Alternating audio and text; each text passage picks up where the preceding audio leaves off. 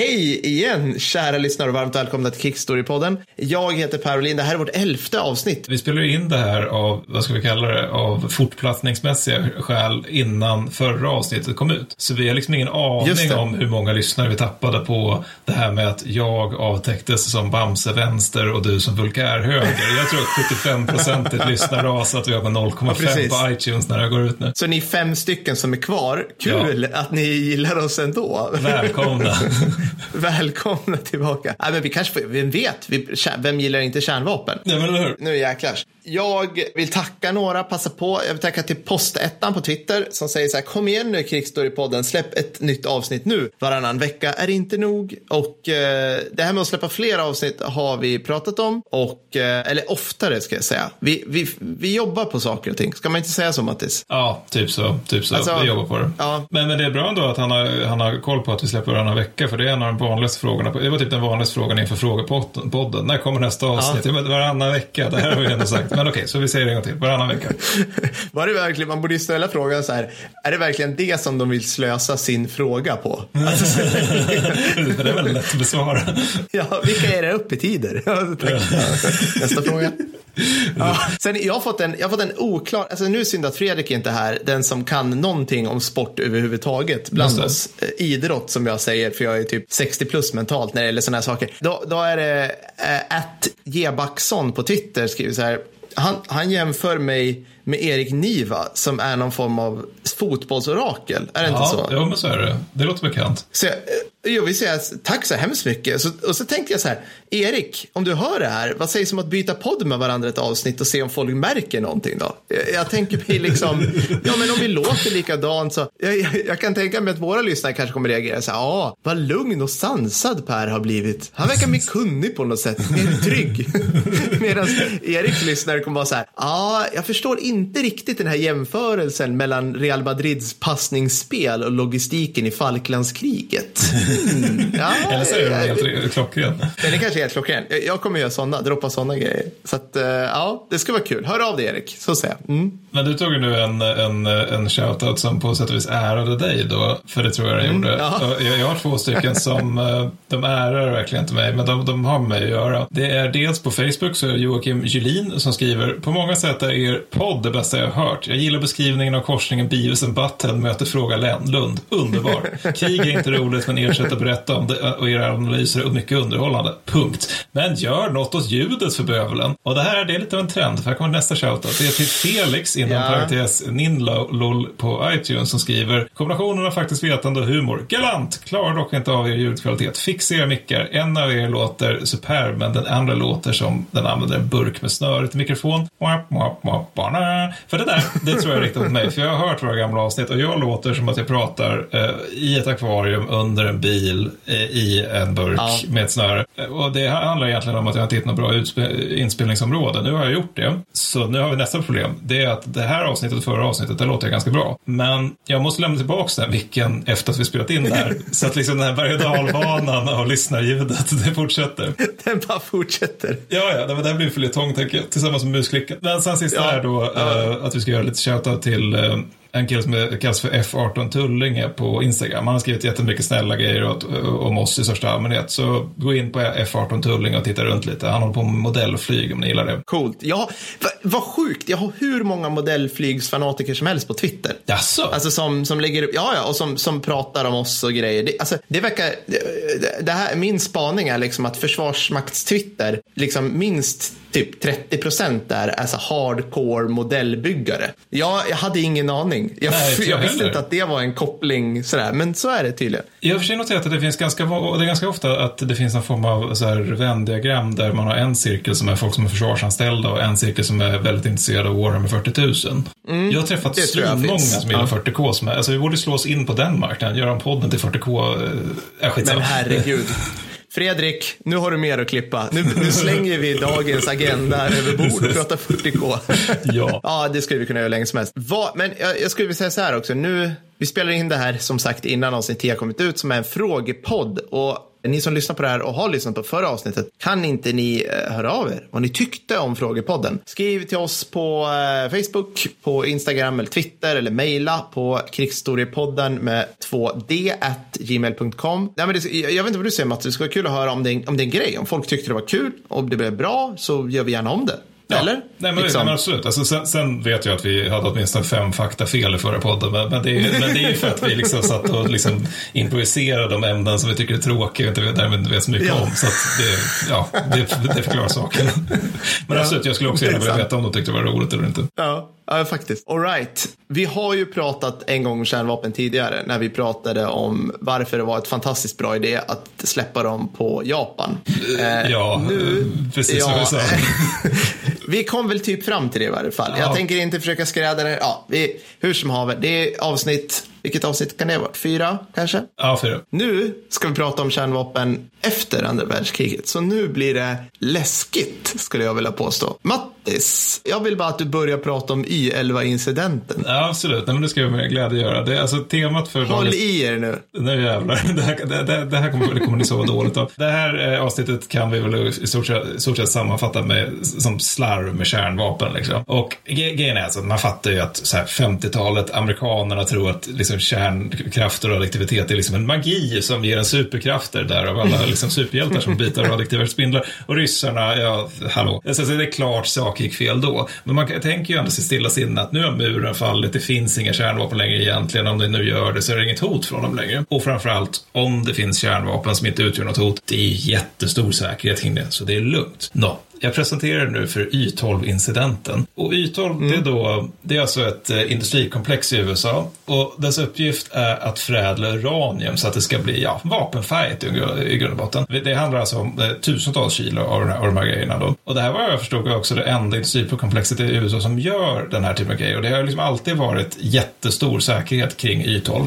Men sen efter septemberattackerna så uppgraderade man hela säkerheten där så att det blev liksom en fullkomlig fästning. Alltså vi pratar här tunga kulsprutor, när vi pratar Gatling guns som också kan agera liksom luftvärn ifall så skulle krävas. De har bearcats, tre, fyra stycken som bara hänger runt där och fyra linjer stängsel med så här rörelsedetektorer, svinmånga kameror och liksom en permanent vaktstyrka. Och det blir aldrig natt där heller för att det är alltid så mycket upplysning av strålkastare så att det är alltid klart som på ljusåndagen. Det är säkerheten kring Y12 och mitten av Y12, där har man liksom fästningen. Det är där som man har, står allt uranium. Det är dit liksom ingen kommer komma till det här citadellet. Så vad är det då som händer den 28 juli natten 2012? Jo, det är att det är tre personer. Eh, en är i de sena 50-årsåldern. Han är den unge färskingen i gruppen. Han är liksom den naive fjunige. Sen har vi en i över 60-årsåldern. Och sen har vi slutligen då en 82-årig nunna med ett milt hjärtproblem. De här bestämmer sig för att ge sig på Y12. Och de, till- de, är, de är inte våldsamma, de tillhör en grupp som heter Plowshares som har varit igång sedan 80-talet. Och de är sådana här som, de hatar kärnvapen och de hatar krig i största allmänhet, men särskilt kärnvapen. Så därför har den här organisationen hållit på att bryta sig in i olika kärnvapen och kärnkraftsanläggningar sedan 80-talet och liksom, ja men så här sjunga lite salmer, skvätta lite vidva- vigvatten, säga att det är fult med kärnvapen och det är det de gör. Så den, återigen, 28 juli 2012, det är igår, eh, historisk tid, så klipper de sig igenom det första stängslet. Och här kan man ju tänka att bara det borde innebära att det bara liksom stormar fram Black Hawk-helikoptrar som bara öser bly över dem. Att de blir arresterade och avrättade där. Men det händer inte. Utan de går promenerar bara igenom. Sen då så blir de lite oroliga då för syster Meghan, nunnan och hennes hälsa då. För hon verkar lite trött och är gammal liksom gatan då. Så att eh, de bestämmer sig att istället för att ta en lite snirklig väg till den här fästningen så tar de istället rakaste vägen. Och återigen, det är ljusen på blankan dagen. Ingenting händer. Skönt. Låter logiskt. Jättelogiskt. Det var egentligen Ja. inget taktiskt förfarande här, utan bara storma på. Sen så fortsätter de då under nattens gång. De klipper sig igenom ytterligare tre stängsel utan att någon ingriper. Sen då... Jag, jag kan tänka mig också att det är så att så här, när de, de klipps igenom, det är inte så att ni ser liksom kommandosoldater under andra världskriget som ni vet eh, framrycker med ett hasning och klipper liksom snabbt. Utan jag tänker mig så här att Megan, hon brer ut en picknickfilt där, hon sätter lugnt ner sin verktygslåda, tar Ja. upp, ja, nej det var fel, det var inte skruvmejsel, det var något, och här sekatör, vi provar, och så, ja, en, två. ja, men så var det säkert. Så var det förmodligen. Ja. Men sen når så fästningen, de skvätter lite vidvatten på den. Det är en av deras medlemmar då som har dött på något sjukhus och då har han krävt liksom att hans blod ska användas i en sån här aktion. Då. Så de har med sig liksom lite säckar med blod, martyrblod som de skvätter ut då ytterligare. Lägger ut lite vita rosor, sjunger några salmer, tar en slägga och slår lite så att de får bort lite betong från den här stora mittenbyggnaden. Då. Och sen så händer inte ett skit, utan de står bara där i nattmörkret och sjunger salmer.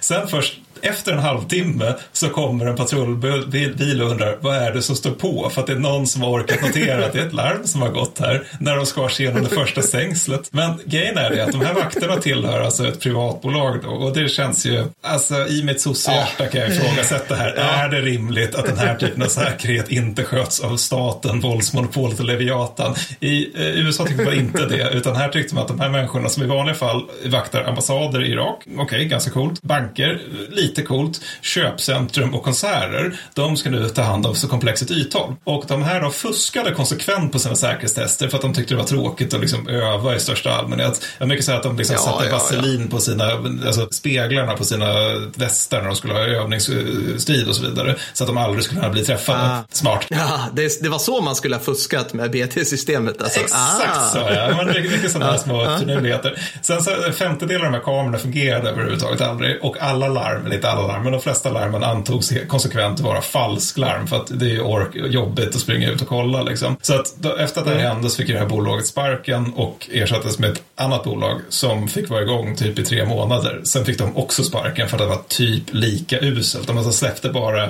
det var en kvinna som var ute och liksom letade efter ett hus ungefär. Ja. Och så, så tittade de ytholv och tänkte att det här ser ut som några hus. Så åkte hon in, blev bara liksom genomvinkad och liksom de här, det står polisrapporten därifrån att liksom hon uppfattar de här vänliga männen som bara vinkade igenom dem som en del av the scenery mer eller mindre. Så att det här hände. Det här var nyss och jag vill stryka under att det här var alltså inte högutbildade spetsnasoperatörer utan det var tre personer varav en var 82 år i nunna. Det var inte spetsnas, det var inte IS eller ens en genomsnittlig estnisk protrossgrupp. Det här var liksom bara vanligt gamlingar som bröt sig in i det heligaste. Och det är det som är liksom kärnvapensäkerheten idag. Så, ja. Ja, och det har jag alltså, och det, går man tillbaka så blir det bara värre. Alltså, ja, ja, alltså, när, och jag kan säga så här, när vi, när vi, jag och Matti sågar om det här så vi tar bara upp amerikanska källor för att USA har många fel men de har den här Freedom of Information Act. Så vi får reda på väldigt mycket som handlar om det här och det har skrivits böcker om det här. Så att våra exempel är ju bara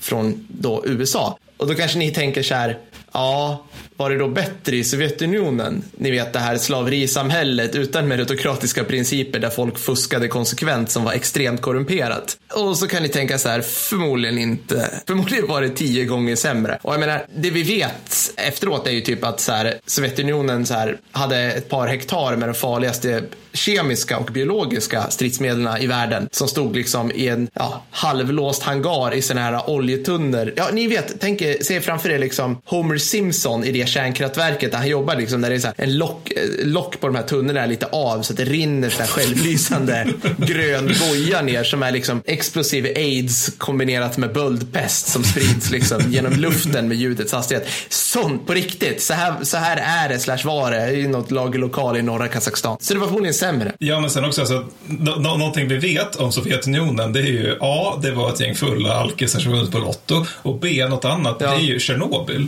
Det var ju en grej ja, ja, som exakt. var liksom lite, kärn, lite, lite kärnrelaterad och som, som, som hände och så de försökte tysta ner och så gick inte det och typ hela Östeuropa på att dö på kuppen. Men sen en annan grej vi vet, det är 90-talet när de var demokrati där en liten snabbis innan de ångrade sig. För då var det, det var svindåliga löner till de som vaktade och transporterade kärnvapen. Alltså så illa att USA insåg att vi måste sänka ner 300 miljoner dollar i att de här ryska kärnvapnen hålls säkra. Och då är det ändå så här i slutet av 90-talet att det är någon före detta tjänsteman som påstår i varje fall att ja, det är något hundra, hundratal kärnvapen av väskstorlek som är på vift eh, ja.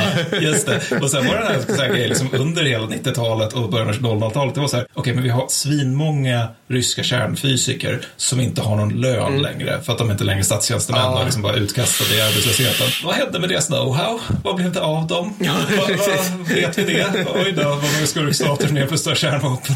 Så det är förmodligen mycket värre i Sovjetunionen som du säger. Det... Ja. det är helt otroligt att det inte har hänt någonting.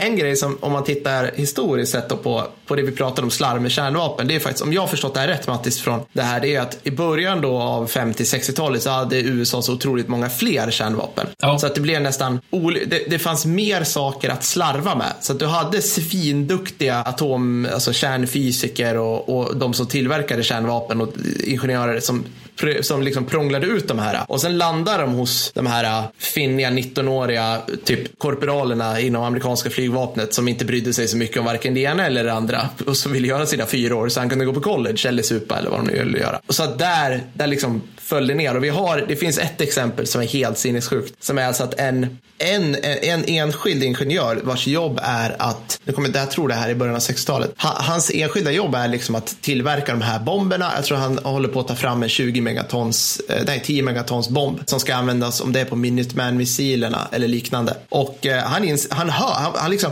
genom en olyckshändelse får han höra det här att nej, amerikanska flygvapnet vill inte ha fler säkerhetsspärrar i de här vapnen för att det gör det liksom svårare att snabbt skicka iväg dem och de kan bli för tekniskt, ja det är töntigt. Så han tar ett eget initiativ och bara, jo, ni måste ha någon sån här, det måste finnas. Så han sätter i en själv liksom.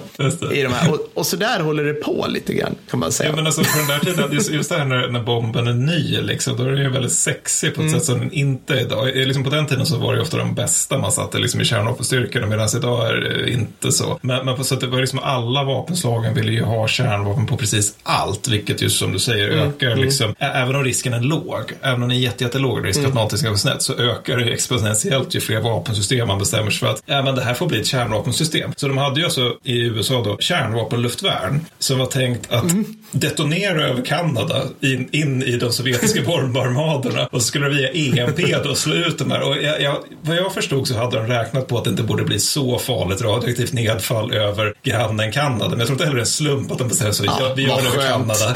så får det gjort. Ja. Sen har du kärnvapenartilleri naturligtvis. Ja. Mm. Det var, vad är det, 230 80 mm pjäserna som bara avfyrar taktiska kärnvapen och så finns det finns eh, väldigt mäktiga videosekvenser från. Sen också minor. Man skulle ju ha det i Fulda-passet mm. bland annat. Man skulle ha kärnvapenminor mm. som bara skulle mm. spränga bort hela röda armén när kom brakandes där. Och sjöminor har för mig också. Samt den ja. vi nämnde i förra avsnittet, alltså den här kombinationen mellan GRK och GRG, David Crockett, som är ett taktiskt mm. kärnvapen som man sätter i händerna på bara så här, bra, ni får en i kompaniet liksom.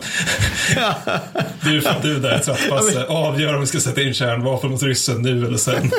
Där du är jätterädd. Ja, men jag älskar. Ja, men tänk, tänk er, ni som kanske gjort värnplikt, liksom, att varenda, varenda nysnuten 19-åring fick utbildning på p-skott. Och de, de, är liksom, de här p-skotten var gjorda för att hanteras och avfyras av knappt läskunniga tonåringar med ett koncentrationsspann som en dobermannvalp. Det var ju det det var. Det var ju det man var.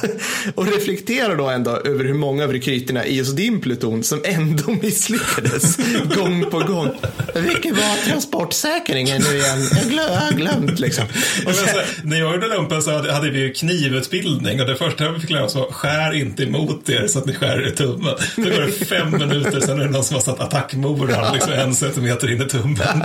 Han ska ja. ha med krocket. Ja, precis. ja, men det var ju så. Och sen, sen, liksom, sen har ni haft den utbildningen och så bara kommer Fredriken och bara ja, och här har ni en kärnvapenvariant av PS 86.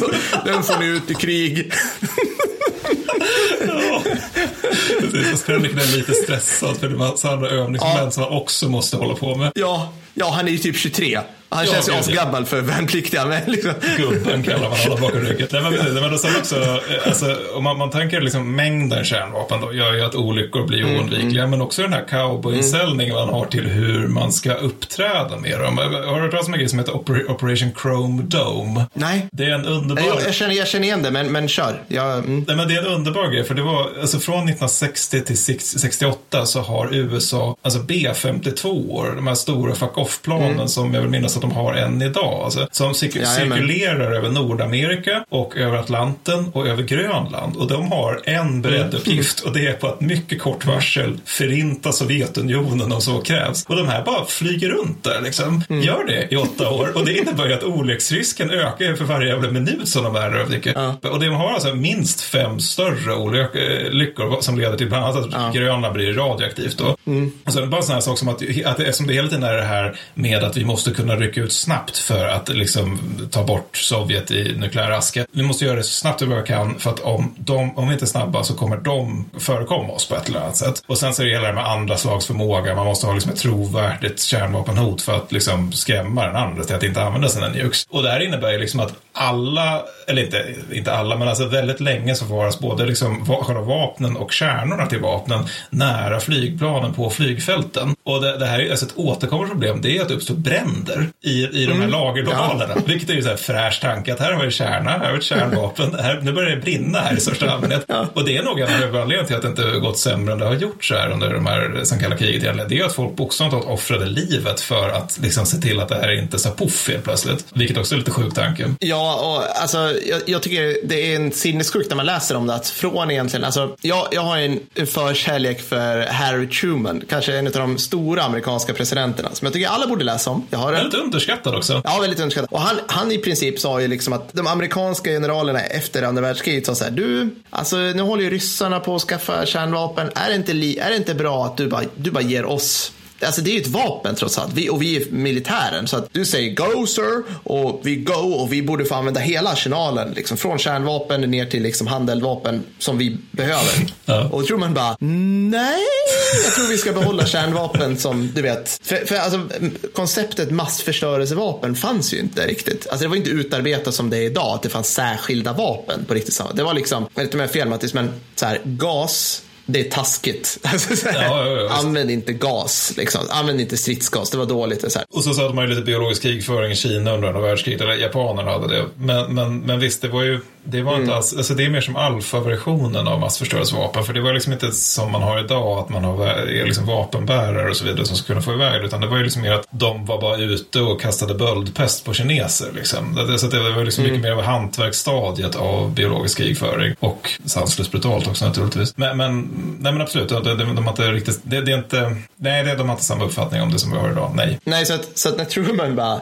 med, med fantastiskt bra magkänsla, när han sa nej då. Och det, det stod stod alltså mellan att Strategic Air Command och Strategic Air Command, som fortfarande finns idag, det är alltså amerikanska flygvapnets liksom centraliserade eh, myndighet, eller man ska kalla det, som, som ska sköta allt kärnvapenbombande.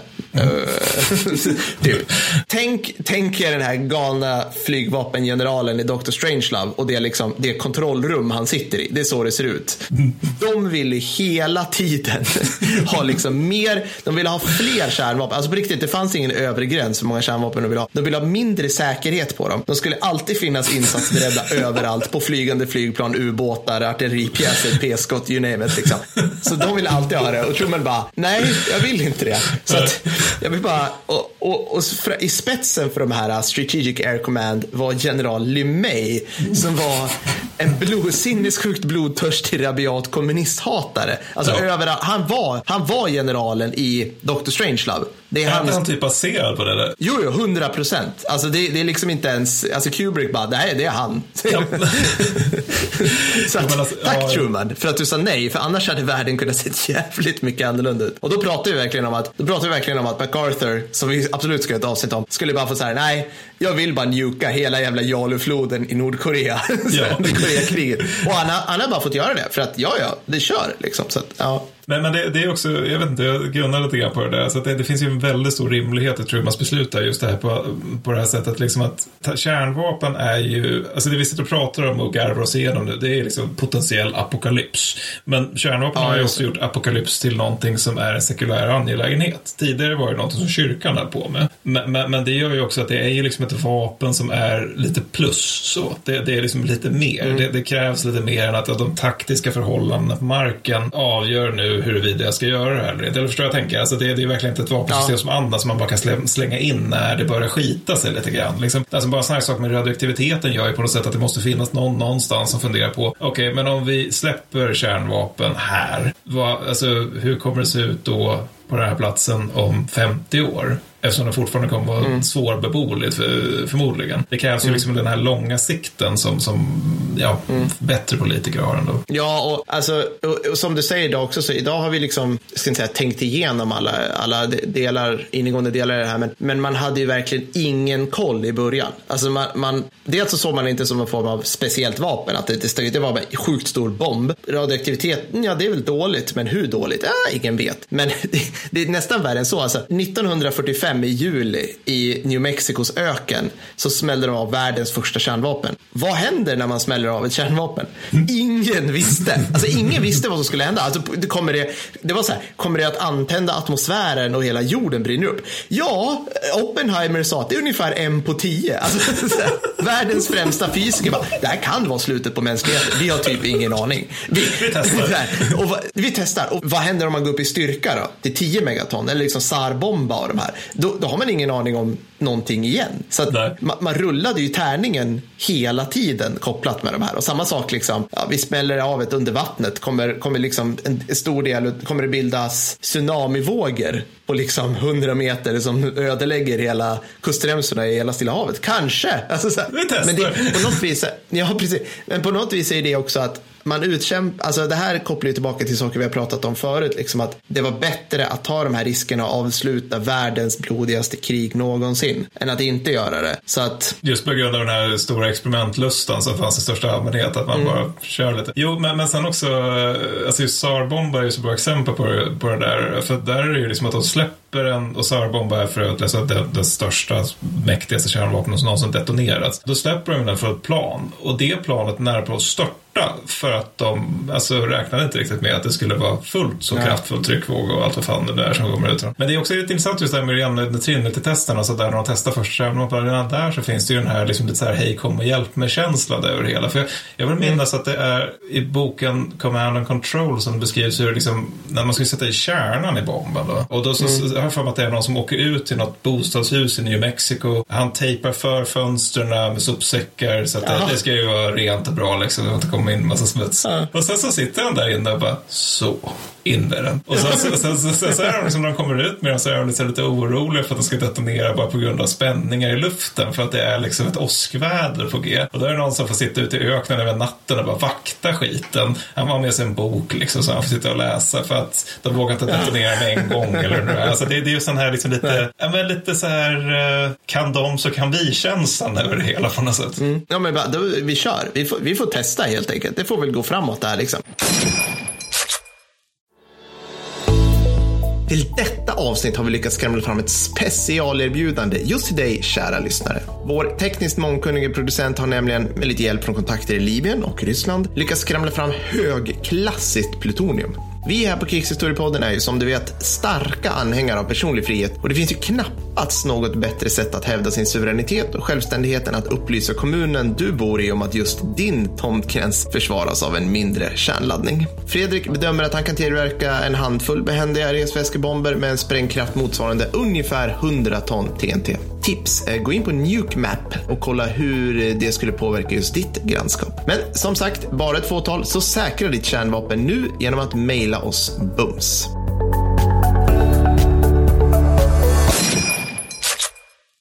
Jag tycker också det är spännande att en sak som man, som man inte tänker på också när det gäller kärnvapen som vi pratar om, det är ju som säger det radioaktiva nedfallet. Alltså vi, vi pratar om det här en del och man tänker sig att det exploderar och så lägger sig det radioaktiva nedfallet. Det man inte pratar så mycket om, och det här, nu kan jag rekommendera er att ni går in Gå in på, googla Nuke Map. googla Nuke Map. Där kan man, det är, det är någon, någon individ med en härlig, härlig diagnos som har suttit och kodat in typ alla kärnvapen och hur liksom deras sprängradiekraft skulle se ut på en karta. Så du kan bokstavligt talat placera det här i, vad snackar vi om förra avsnittet, Nässjö. Mm. Eh, stackars Nässjö. och, säga stackars Nässjö. Och, och liksom släppa SAR-bomba på det. Och så, så blir det liksom, inom den här radien så långt ut når eldklot klotet och så vidare. Och så vidare. Och det, det bästa där är att man kan kolla så här, om vinden ligger åt det här hållet, vad händer då? Så att det finns till exempel, jag tror det är återigen i Command and Control, så pratar de liksom om att ja, det blir skitjobbigt om en, eh, en av ryssarnas bättre kärnvapen eller större träffar Washington. Washington dör eller försvinner. Om vinden ligger åt nordöst, då försvinner också så här Philadelphia, Pe eh, vad heter det mer, de här städerna, hela, bla bla bla, ah, två, städer, två miljonstäder till och New York. Och det är samma sak, jag, jag testade på, på det här samma sätt. Så här. Låt, oss, låt oss säga att vi skulle vilja njuka Köpenhamn för att de är danskar, så det vill man ju. Ja. Vi behöver inte ens använda SAR-bomba. Vi kan använda någon så här medeltung 10 megaton eller något sånt där amerikanskt. Vi kallar den för Karl den tionde helt enkelt. Det gör vi helt, helt klart. Då måste vi verkligen hålla, då måste liksom meteorologerna i Enköping, i Försvarsmakten, hålla koll på vilket håll vinden blåser åt. För att blåser det åt fel håll, då gör vi också Malmö, Helsingborg, Helsingör och typ så här hela, hela, hela nästan upp till Göteborg. Så alla där som bor där dör i cancer i princip. Eller så ökar det med typ 200 procent cancerfrekvensen. Alltså det är sådana här sinnessjuka, sinnessjukt nedfall. Men det där är lite roligt för vi sitter ju och snackar om att det är liksom lite cowboykänsla och det, det, kan man ju också få lite intrycket av när det gäller liksom för alltså planerna för tredje världskriget. För de, de nu eh, sitter jag och halvminns det här lite grann. Men alltså mycket av planerna är ju på något sätt att sovjetisk och amerikansk trupp ska strida i en alltså, radioaktivt kontaminerad miljö. Eller i alla fall att det finns liksom liksom planer mm. för att det kan hända. Liksom. Alltså, att, mm. för, alltså att ryssarnas plan var ju typ liksom, sätt eh, kärnvapen i alla större europeiska städer, typ tre vätebomber var liksom, och sen framryck. Mm. Men det innebär ju att det här blir ju en, alltså, det här blir generation 1923 igen. De kommer ju dö av cancer. Mm. Alltså alla veteranerna kommer dö fem år senare. Och det finns en sån här grej från, från London också, men de var nog liksom egentligen lite mer klarsynta än både amerikaner och ryssar med liksom hur galet det här skulle bli. För att där är liksom, okej, okay, men tredje världskriget bryter bryter ut. Vad sker då? Jo, vi drar iväg våra robotar. Okej, okay. vad händer sen då? Ja, men sen åker våra bombplan. Okej, okay. och sen då? Ja, sen så kommer deras grejer. Jaha, och sen då? Ja, efter det så kommer regeringen ha kontroll över ungefär eh, alltså rummet de sitter i och kanske hundra meter omkring det av London. För resten ja. kommer bara vara liksom fallout. Det, det, det, kommer vara allas krig mot alla där ute och ingenting kommer fungera. Och då är ju frågan, för som de ställer sig då är, hur ska vi nu få vår konventionella krigsmakt att röra sig fram emot, fram, framåt utifrån de här förhållandena? Ja. Alltså, vilket är egentligen också en helt sjuk frågeställning. För det är liksom en, finns det en poäng att den gör det ifall ja. det, här, det här gäller? Ifall det är Mad Max och liksom britterna finns inte som folk längre. Nu ska liksom Coldstream Guard och Blackwatch, de ska rycka ut nu och möta de röda horderna. Jag menar, vad är poängen överhuvudtaget? Och sen var det mycket så här liksom att man på 70-talet började tänka att ja, nej, men det, det kommer ju inte bli, det kommer inte bli så där riktigt jävligt att det blir total massutplåning. Liksom, utan det, vi ska göra det här som civiliserade människor. Det vill säga vi ska försöka liksom, mm. utplåna fiendens kärnvapenarsenal successivt. Ska ta tuggor av dem i grund och botten. Men då började man fundera på liksom, att ja, men hur ska vi då gömma våra för fiendens kärnvapen? Ja, vi ska skruva ner dem med stora skruvar i sjöar och så ska vi avfyra dem därifrån. Och det är liksom hela tiden, det så, jag vet inte, det, det är en sån oerhört fantasiflora kring det här. Ja, ja framförallt och också sättet de försökte, i varje fall från USA, centraliserat. För att den boken vi refererar till heter just Command and Control och det, det fanns inget liksom sammanhållet försök. Det fanns försök till Command and Control, men det fanns alltid sådana stora brister. Det var liksom så här, ja, men, när vi får larm om att det är sovjetiska interkontinentala ballistiska missiler på ingång, då är det ju för sent för oss att skjuta. För de kommer ju inte fram efter så att vi måste skjuta redan, vi måste avfyra våra redan innan vi, de har avfyrat sina. Hur vet vi det? Alltså, ja men okej, men om de här och de här, om de här och de här liksom, indikationerna dyker upp, då måste vi avfyra. Mm. Ja, okej, men hur vet vi det? Ja, men då måste vi skjuta ut beslutet till så väldigt många. Så det var hela tiden så här, det fanns ju någon grej, alltså det är helt galet. Var det, jag minns inte om det var ryssarna eller amerikanerna, men som var så här, om inte de här roter jag tror det var, kan vara så, om inte de här äh, kringflygande kärnvapenbestyckade bombarmaderna eller B52-planen, om inte de får en signal med jämna mellanrum, då ska de anfalla. Så det var liksom negativ, det var negativ order på det. För att, för att då kan det vara så att Washington är utslaget, alla ledningsfunktioner är utslagna. För det var det som skulle hända. Liksom. Om presidenten har tur så ska han ner i, liksom, jag höll på att säga Mount Rushmore, med någon av sina bergsbunkrar någonstans i Pennsylvania och gömma sig där. Men all, det blir ju bara en grav för honom i princip. Alltså det ja. blir ju ett fallout-skyddsrum där han sitter tills liksom allting har spelats färdigt. Han kommer inte kunna kommunicera speciellt mycket. Så att det fanns ju hur många sådana såna där planer som helst. Liksom. Ja, men det finns ju bland annat de här också där man försöker, Fredrik tycker väldigt mycket om det, det, det är där man försöker liksom rent spelteoretiskt utläsa hur framtiden kommer att bli. Man tyckte väldigt mycket om spelteori på 60-talet. Spelteori är ungefär liksom att man säger ett händer, det leder till A och B. Om A händer, då mm. leder det till 2 och 3. Om B händer så leder det mm. till 4 och 5. Och så håller man på så där i jättestora matriser. Och i en av de här är liksom att man tänker att ja, okay, men vi gör det här, ryssarna gör det här och så vidare. Och så, vidare, och så, vidare. och så, så långt, långt, långt, långt ner i kedjan så står det helt plötsligt bara lite löst och ledligt generellt kärnvapenkrig. Va? Man hoppas liksom att det ska vara lite mer gravitas i den grejen. Ja. Det finns inga folk längre på den här, ifall det här händer. Nej, och det är alltså, och herregud, vi ska inte ens börja prata, och vi ska nämna hur man tänkte vid Kubakrisen. Återigen är den här förbannade Limey i framme som bara Kennedy har samlat sina generaler i sin stab. Ja, vi har ett problem med Kuba. Jag tänker kärnbomba dem, bomba dem. Limey har inte avslutat det jag skulle säga. Bomba dem, bara släpp kärnvapen, bara kör nu. Pratar om Norge? ja, precis. Vilket land handlar det om? Det spelar ingen roll, bara bomba, kör, kör, kör säger jag. Och det, det var Ja, men det var typ så liksom. Och då ska vi ändå komma ihåg att typ alla var berusade som fattade de här besluten. ja, men det, det finns, det finns, ett, finns ett helt underbart avsnitt av Dan Carlin som heter History Under the Influence. Där Just han bara det. pratar om hur full Khrushchev var och hur full Kennedy var. Kennedy började dagen med att skjuta i sig lite så här histamin, ta två starka scotch liksom. Ja, men var lite aftamin också var det. Han gick ju till den här Dr. Feelgood precis som alla Hollywood-kändisar. Ja, och, och Khrushchev liksom stadig vodkafrukost och sen blev det bara värre. Liksom. alltså, alltså, jag älskar det. Men, men de är ändå, de civila ledarna här, det här, det här skulle ni aldrig tro, kära lyssnare, men liksom president, amerikansk president efter president efter president verkar vara så liksom, alltså, lysande exempel på rationellt humant tänkande i sådana här situationer. Jämförelse mot de här jävla generalerna. Liksom. Så generalerna hela tiden säger bara liksom, okej, okay, du måste bara bestämma dig. När du har sagt go, då är det go. I mean, kan, kan, vi inte, kan vi inte köra lite, kan vi, kan vi inte släppa ett kärnvapen och se hur det går? Alltså, och sen ha en slags, som i den här boken Red alert, eller liksom, och, och fail safe, att, att vi hamnar i en slags diskussion. Nej, nej, det bara, det är bara njuka allt. Så det finns, det finns sådana här sjuka planer liksom. Så att då var det typ, det här var under Berlinkrisen tror jag Mattis va? Kennedy eller någon liknande satt och så bara, ja, nej men vad händer om, vad händer om det blir stridigheter vid checkpoint Charlie där, ni, där de står och stirrar på varandra? Vad händer då? Nej, men då, då måste du njuka, sa liksom Chief of Staff, Joint Chief of Staff. Jag tror det var Eisenhower var det var. Ja, var det kanske Eisenhower? Men skitsamma, ja. det är ju så tråkig nyhet om man är lite ny på jobbet sådär. Att nu måste vi inleda det här, liksom, den sista dödsritten. Så. Den här totala utplåningen. Ja, men, apokalypsens fyra, fyra horsemen, släpp lös dem nu. Men det var, då, då var det liksom, okej, okay, men, men kan, vi, kan vi inte göra det här stegvis? Nej, utan när du trycker på go-knappen, då har vi så, då, då är det, du, det här är på 60-talet, sir.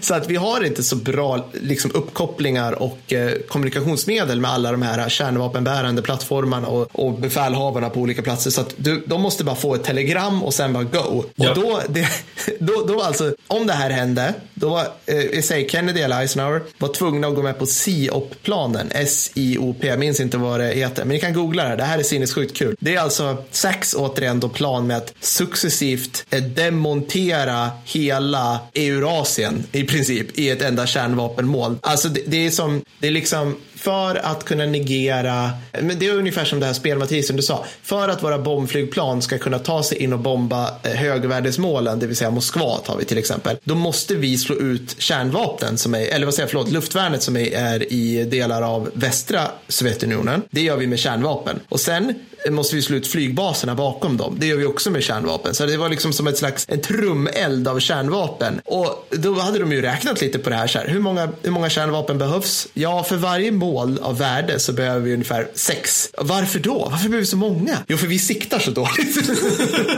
det är i princip det. Alltså, så här, men det var liksom, det var liksom träffsäkerheten på 60-talet i interkontinentala missiler var typ som en V2 under andra världskriget. Det var liksom Greater London Area är vi glada om vi träffar. liksom. Det är väl det att man ska liksom ge sig på, man ska ge sig på Moskva minns jag med sex vätebomber. Alltså en vätebomb mm. räcker, räcker ju ganska långt liksom ifall, alltså det där är ju verkligen om man vill att, okej okay, men nu finns det bara kackerlackor kvar på den här delen av världen. De ska också bort. Ja.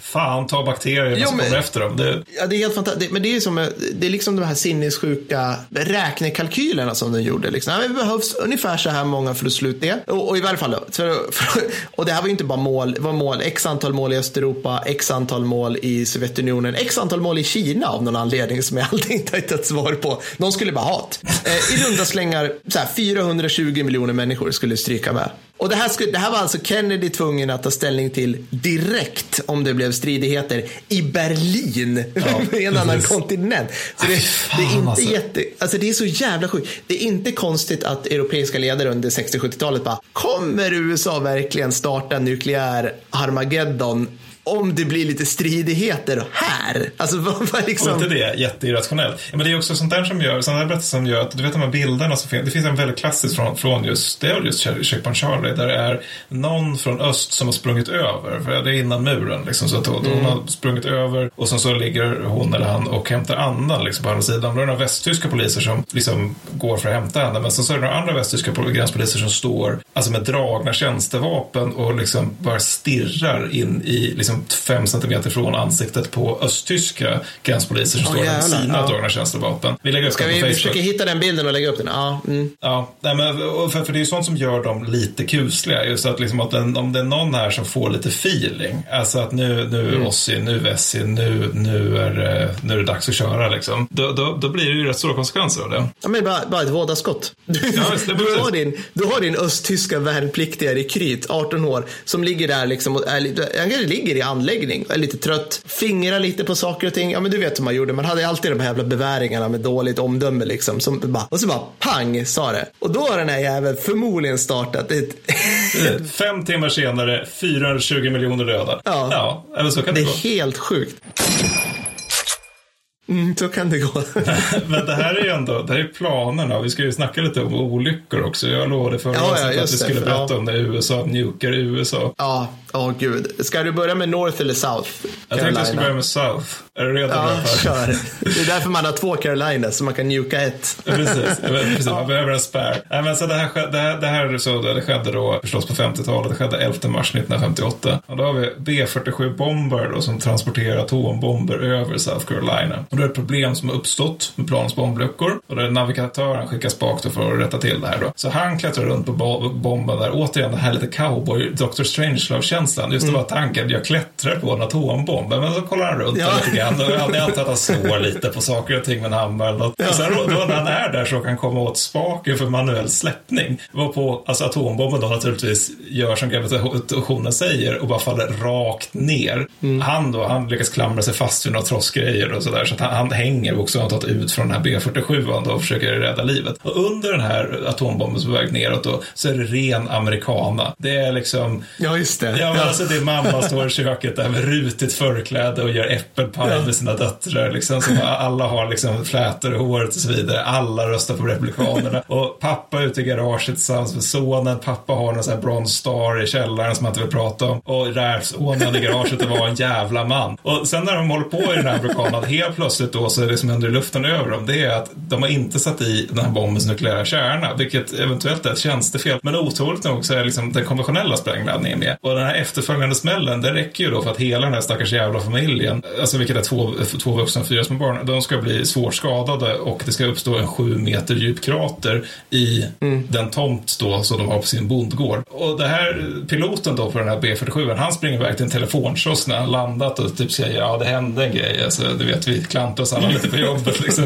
Och den här familjen då, de får då jag har att det är en ganska lång rättstvist också, men efter ganska lång tid så får de då 54 000 dollar i skadestånd från amerikanska staten. Och det är mm. mycket pengar då, det är ganska mycket pengar nu. Men Alltså, de blir mjukade av sin egen stat. Mm. Alltså, jag tänker 54 000 dollar är inte så farligt. Det täcker nog förmodligen inte de jävla sjukvårdskostnaderna om man tänker på hur dyrt det är i USA. Så det var en grej som hände. Ska jag fortsätta ja, med några stycken? Ja. Eller för jag har några Ja, ja kör. Ja, men då så, 10 mars 56 då startade en till B47 med två kärnor till kärnvapen ombord över Medelhavet och inget där hittas. Alltså varken planet eller kärnorna. Sen 28 juli samma år, då är det en, en, ett plan som är över Atlanten. Då det börjar brinna det här planet. Och då hivar de ut två stycken kärnvapen ur planet rakt ner i Atlanten. Det här återfinns aldrig. Eh, 24 mm. januari 1961, 1961 så startar en B-52 över North Carolina. Tre eller fyra, lyckas inte hitta hur många, vätebomber. Alltså inte atombomber utan vätebomber. Det här är sånt som mm. mm. liksom Stockholm försvinner på. Eh, slungas rakt ut ur bombplanet och eh, en av dem genomgår tre av fyra steg för att detonera. Och det är typ flax att den inte gör det. Så att det har mm. blivit bra med ytterligare Carolina. Sen har vi 17 januari 1966 i samband med där Chrome Dome som jag snackade om. Då är det en B-52 som störtar vid spanska sydkusten. Alla fyra vätebomberna ombord frigörs från bombplanet naturligtvis. En återfinns intakt i en flodbädd. Två detonerar med sina konventionella sprängämnen, vilket leder då till att det är liksom allvarligt radioaktiv kontamination i området för ganska överskådlig tid. Liksom. Och den fjärde, den är spårlöst eh, försvunnen i eh, tre, fyra månader innan man hittar den på havets botten. Och bara den här grejen, just eh, vätebomber som är spårlöst försvunna, det är ingen mening jag tycker om att läsa. Och sen så då den som är väl egentligen så här favoriten då, det är 18 september 1980 när en ingenjör, jag får mig att han är 21 år gammal, han är veteran ja. på bygger. Han tappar, han håller på på en silo i Arkansas, då ska han göra en sån här rutinkoll där. Tappar han en hylsnyckel på några kilo. Den här, den åker neråt, studsar på eh, liksom det som håller uppe den här Titan 2-roboten som han håller på att bråka med då. Studsar på ställningen in i Titan 2-roboten som genast börjar spy ur sig brandfarligt, cancerogent och giftigt drivmedel. Dagen därpå så detonerar gaserna och den här roboten skickas iväg flera hundra meter. Ja. Det, och det här är ett axplock. Alltså det är det sjuka. Det, det, det, finns listor på internet som är liksom bara, ja men det här hände, här slarvade vi bort några, här exploderade den konventionella stridsatsen, här var det några kärnor som började brinna. Alltså Alltså, det, det är så många incidenter. Ja, det är så sjukt. Alltså, och jag menar, jag tycker en kul, en kul grej, det, det, det är två saker jag tänker på spontant. Det är det här liksom att ja, olyckor händer hela tiden, men framför allt är det ju den här sinnes, alltså vet, vet ni som lyssnar på det här vad raketer går på? Som du sa Mattis, alltså cancerogent, extremt lättantändligt. Alltså, man läser om vad, vad de tankade de här, de, jo just det, de här Titan 2-missilerna som du nämnde där som var i Damaskus i, i uh, mitten av USA någonstans. Arkansas. Arkansas, tack. De var alltså fulltankade hela tiden, satta under ett speciellt tryck. Det skulle vara minus 30 grader där de var. Varför? Jo, för att de här gaserna självantänds vid typ 20 grader. och de, de, de fräter i, i, i liksom flytt tillstånd så fräter de igenom skyddsdräkterna på manskap. Alltså det är så giftigt och det är så, lätt, det är så extremt lättantändligt. Så, att, så att det är helt otroligt. Och sen då också att, som kanske inte allt för många vet, som du nämnde med, med att sprängämnena smällde av på de här äh, Carolina-incidenterna. Det är, det är rätt jävla mycket sprängämnen runt kärnvapen för att få dem att detonera. Mm. Kommer inte ihåg, är det typ 2,3 ton jag minns inte, men det är mycket i varje fall. Det, det räcker ju bra med en sån smäll för att det ska vara ganska farligt ifall man råkar tappa en bomb lite här och var. Liksom. Och ja. man, då man har det här systemet Chrome Dome som bara cirkulerar, cirkulerar, cirkulerar så är risken ganska stor att man någon gång faktiskt tappar någonting. Ja, precis. Och hur var flygsäkerheten så här generellt i världen på 50-talet? Fantastiskt. Ja, fantastiskt. Vi Piloterna var fulla. Fältflygare som flög Lansen. Oh, Gud, ja. liksom bara, självmordsraketen Tunnan. Alltså det är, det, och det är inte ens ett skämt. Jag menar, 500 svenskar piloter strök med. Liksom en av sex dog på, alltså på den tiden. Och det var bra internationellt ja. sett. Obs! Det kunde ha varit så jävligt att vi hade köpt typ, vad hette de här? F86 Saber eller de här, de här tidiga ja, amerikanska mm. 50-talsplanen som hade sån helt vansinnig haveristatistik. Att det går liksom inte det var typ så här, varannan gång du flyger så kommer det förmodligen få ett allvarlig incident.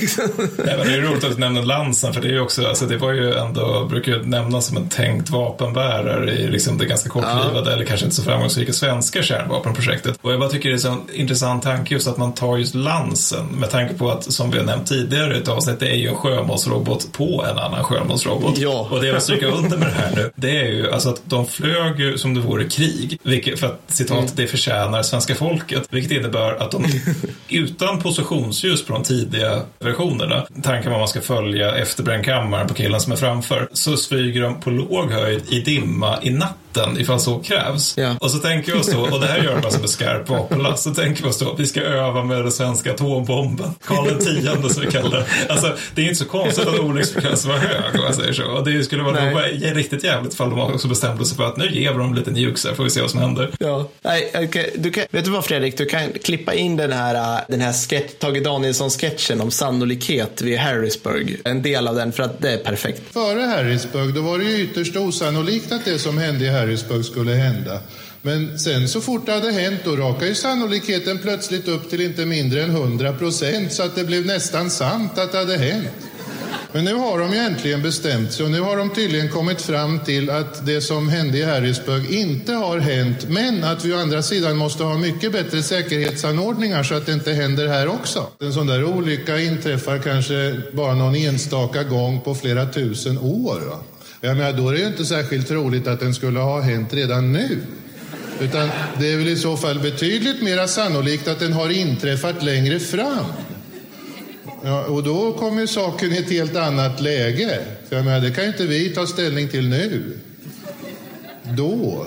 Tack. Nej, men så att Ja, vad ska man säga mer? Nej, men så jag ska köra lite prototyper och teoretskapen. Och det, just eftersom det är prototyper och teoretskaper och jag och Per kuggade högstadiefysiken så bör man väl komma ihåg ja, det när jag beskriver det. Men ändå. Dels så finns det ju det som kallas för död hand, kanske. Och det här är liksom rakt taget ur Dr. Strangelove. Och jag får uppfattningen att det är lite oklart om det har funnits, eller om det finns, eller om det är kvar, eller om det är igång, eller om det aldrig har varit igång, eller vad det är. Men tanken med död hand, eh, det är då alltså att ryssarna byggde ett system som skulle känna av alltså, typ seismisk, seismisk aktivitet och så vidare i Ryssland. Och ifall sådan känns mm. av på vissa, alltså det är väl värme och skit också då, då så ska det skickas liksom, alltså, anfallsorder till kärnvapenstyrkorna för då förstår det här systemet att Ryssland har blivit angripet av kärnvapen. Så nu är det dags för andra, slag, andra slaget, liksom tillbakaslaget. Ja, men, ja. men också, alltså, och det känns ju också, alltså att automatisera det nukleära svaret känns lite cowboy. Men också att man mm. gör det här med så här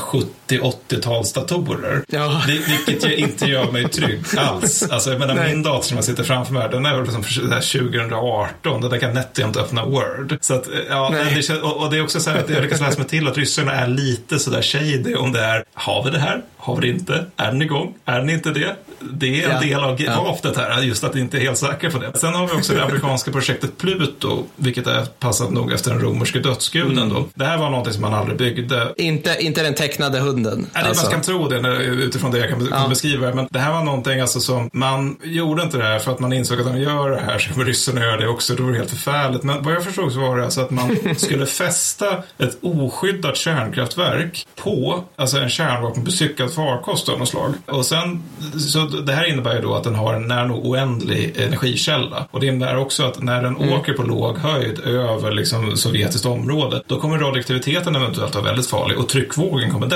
definitivt vara väldigt farlig av att den bara åker framåt i grund och botten. Sen är tanken då att den ska släppa liksom så här 5, 18 vätebomber eller någonting och sen bara mm. åk, cirkulera över Sovjetunionen i en evighet alltså, och sprida radioaktivitet och tryckvåg eftersom de återigen har en obegränsad energikälla nära nog. Ja. Så det var projekt Pluto. Man gjorde lite små försök på amerikanska energimyndighetens testsites för det är klart de har sånt. Liksom. Såklart, ja. ja, ja, ja. Sen är det lite modernare, det är Poseidon. Det är också en sån här grej som är många frågetecken kring. Men det, det är en sån här grej som ryssarna återigen är lite så här, har vi det? Har vi det inte? Har vi det? Har vi det inte? Mm. Eh, och amerikanerna är lite, eh, vi, vi vågar inte chansa kanske. Men tanken med Poseidon är då, det som påstås om det, det är att det är en kärnkraftsdriven, kärnvapenbestyckad, obemannad autonom farkost, det vill säga det är en robot, som kan avfyras av ubåtar. Som sagt, många frågetecken. Men spekulationen många är... frågetecken. Ja, men spekulationen är att den då har koboltbomber i stridsspetsen, vilket då tingar en kraft på 100 till 200 megaton. Vilket är alltså fyra ah. gånger SAR-bomben i värsta fall. Användningsområde, ja.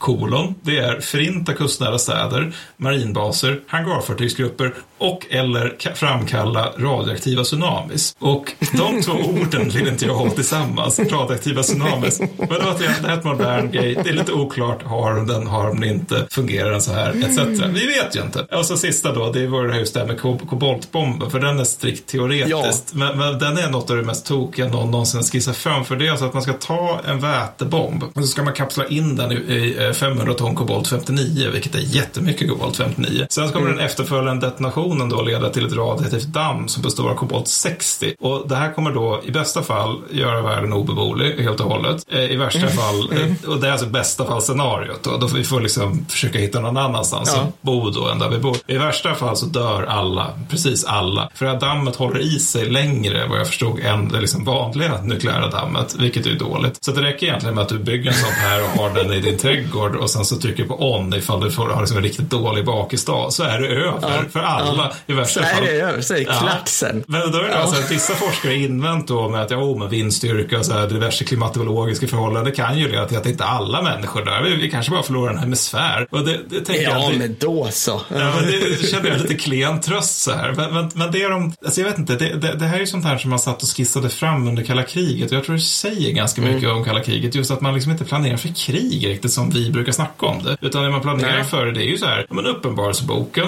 vad hittar vi där? Jättemycket mm. spännande saker. Kan vi kopiera mm. det och sätta kärnvapen på det? För då, då är vi hemma känner jag. Det är typ det. Ja. Men vi ska ju avsluta lite grann på en high note ändå. Ja, ja, alltså vi, eh, vi har ju snackat sjukt mycket skit om, um, om ryssarna, eller om ryska statens förmåga att uh, hålla på med krigföring. Men vi måste ju faktiskt uh, ge en eloge till förmodligen den främsta soldaten de har frammanat, åtminstone med tanke på att han uh, räddade världen. Det, var, det är helt enkelt en, en helt vanlig ryss, Stanislav Jevgrafovich Petrov. Han eh, föddes eh, 7 september 1939 i Vladivostok och dog eh, 2017. Och han var, precis som tusentals andra satt som en early warning detector skulle man kunna säga på en sån här, alltså en, någon form av radaranläggning som var till för att eh, ja, helt enkelt spana efter amerikanska kärnvapenangrepp 1983. Och vad händer? Ja, de här datorerna eller instrumenten framför honom säger så här, det kommer missiler. och han bara, jaha, Eh, och typ, han, jag tror han var någon form av överstelöjtnant då. Eh, de säger så här, ja men då ska vi väl helt enkelt sätta igång då. Ska vi, ska vi dra igång hela liksom, maskineriet? Alltså, om maskineriet för honom där, för att vara helt ärlig då, det är att han ska rapportera till sina chefer som rapporterar vidare att någonting är i farten. Sen är då tanken att man ska, att de här äh, politbyrån, första sekreteraren eller vilka det nu är som, som trycker på knappen eller som ger orden, att de helt enkelt väger in alla källor och tar ett moget vuxet beslut huruvida man ska eh, starta ett kärnvapenanfall mot USA. liksom, ja, efter sju, sju vodka liksom. Men eh, i, i, verkligheten så vet man, eller man har liksom, man tittar liksom 1983 var någon form av lägsta punkt för relationerna mellan Sovjetunionen och USA. Det var skitdåligt och det hade varit ytterst spänt ett bra tag innan. Så, så att eh, Petrov Stanislav har nog förmodligen känslan av att jag måste vara jäkligt, jag måste ha jäkligt mycket på fötterna. Jag kan inte bara vara kanske en kugg i maskineriet och skicka vidare att mina maskin, mina, liksom jag, jag gör bedömningen utifrån mina apparater här att det är ett eh, kärnvapenangrepp. Så det han gör att han säger så här, nej, det är inte det, för att nej, det, det känns inte rätt helt enkelt. De skickar bara, enligt, enligt mina så, så står det att de skickar bara fem eh, stycken eh, interkontinentala robotar, det borde vara fler. Och eh, hmm, nej, nej, vi, vi säger nog inte att det är det. Det är väl också att han vill invänta radarbekräftelse på det hela? Ja, precis. Alltså, för, för många, på många sätt så är det liksom att han, han, han tänker sig att det har någonting att göra med eh, att det, det, är något fel helt enkelt. Det är något fel i, i liksom datorerna eller den, eh, den, det är ett falsklarm helt enkelt. Men det hade aldrig hänt förut och det fanns liksom ingenting, varken i USA eller i, eller i Sovjetunionen fanns det liksom något där, nu är det ett falsklarm. Alltså förstår du? Att det, det var liksom. Det, det finns bara skarpa larm helt enkelt. Det... finns bara skarpa larm och du måste agera på det omedelbart för att konsekvenserna om det är ett falskt larm eller om det är ett false positive, eller man ska säga false negative, det är att om du inte reagerar på det och det är sant, då hamnar vi möjligtvis i efterhand i, i Armageddon. eller något så här sjukt, eh, med det här, hela mutually assured destruction. Men eh, han, sa, han har sagt i intervjuer, Petrov då efteråt, att, eh, att han var alldeles säker på att det var fel. Han bara, jag tror inte att det är helt rätt. Och jag är inte, jag är inte tillräckligt mycket av en politruk bara för att gå direkt på liksom, ja, det här, utan han gjorde någon form av Men man kan fråga sig om det, det inte var så liksom ganska stor utandning av lättnad när de, när de liksom väl, om det, när de liksom väntar in radarn minuterna tickar. Alla, rätt många känner mm. nog att vi borde nog köra nu här. Det är det som är vårt jobb. Ja. Och sen kommer liksom, nu, nu är de här fake-robotarna inom radaravstånd och man inte ser någonting. Det måste ju ändå varit ganska så här, Oh. Ja. Älskling, vad gjorde du på jobbet idag? Ja. så han, Petrov är ju då, han har fått, han har fått medaljer och allt det här, för allt det här. Och eh, så här, typ eh, Humanity Award eller något sånt där liknande. Det finns en också som jag måste få säga, som jag läste om här, och det återigen i Command and Control. Det var en liknande fast i USA. Och då var det, då, var, då hade det dykt upp, då var det en liknande, jag tror det var 70-80-talet, att de fick indikationer på att Sovjetunionen hade avlossat robotar mot USA det, det den här chefen då gjorde, jag tror det var Isak eller liknande, så det här var högre än Petrov. Han sa så här, fort, vart är Khrushchev någonstans? Mm. Var är Khrushchev? Han är i New York, fick han till som svara. Då, och då tänkte han så här, aha, ja, men vad tur. Han skulle förmodligen inte ha njukat USA medan han är i USA. Nej, det... Så vi säger nog att det här är ett falskland. Men, men alltså det, det ska inte behövas. nej, nej. Det ska inte behövas en Petrov som, som tänker sig, nej men nej det är nog inte helt rätt. Eller en sån här eh, rätt så här, fritänkande amerikan då, Isak. För att ställa det ska måste som finnas att det, det var så mycket i den där utbildningen som syftade till att de bara ska köra när larmet var. Ja, alltså att de ja. inte ska, ja nej jag vet inte, det är ett jävla under att vi fortfarande är här i grund och botten. Ja, ja, ja, det är helt otroligt. Så att, eh, Ja. Nej, tack Petrov, tack den där amerikanen. Inte tack Curtis LeMay. tack alla stackars som offrar livet för att det inte ska liksom finnas brinnande kärnor på olika amerikanska flygfält. Ja, ah, fy fan alltså. Det finns så jävla mycket skit. Men nästa gång Mattis, då ska vi prata om roligare saker. ja, då, då ska det bli mindre apokalyptiskt. Då ska vi prata om, eh, det var från eh, hemvärnsunderrättelsekompaniet där. De vill att vi ska prata om, eh, om vapen, dåliga vapen, crap-vapen vapen helt enkelt. Dåliga vapen? Ja, Fy så fan, att, jag ser kul. framför mig att SA-80 nog kommer nämnas där. SA-80 kommer nämnas. Tidiga M16. Vi har några, vi har några på lut. Och några, några som kanske ni inte kommer hålla med om också, men det gillar vi. ja. Bra, nu får småbarnsfarsorna gå och lägga sig. Yes. Toppen. Hej då Mattis. Ha det bra,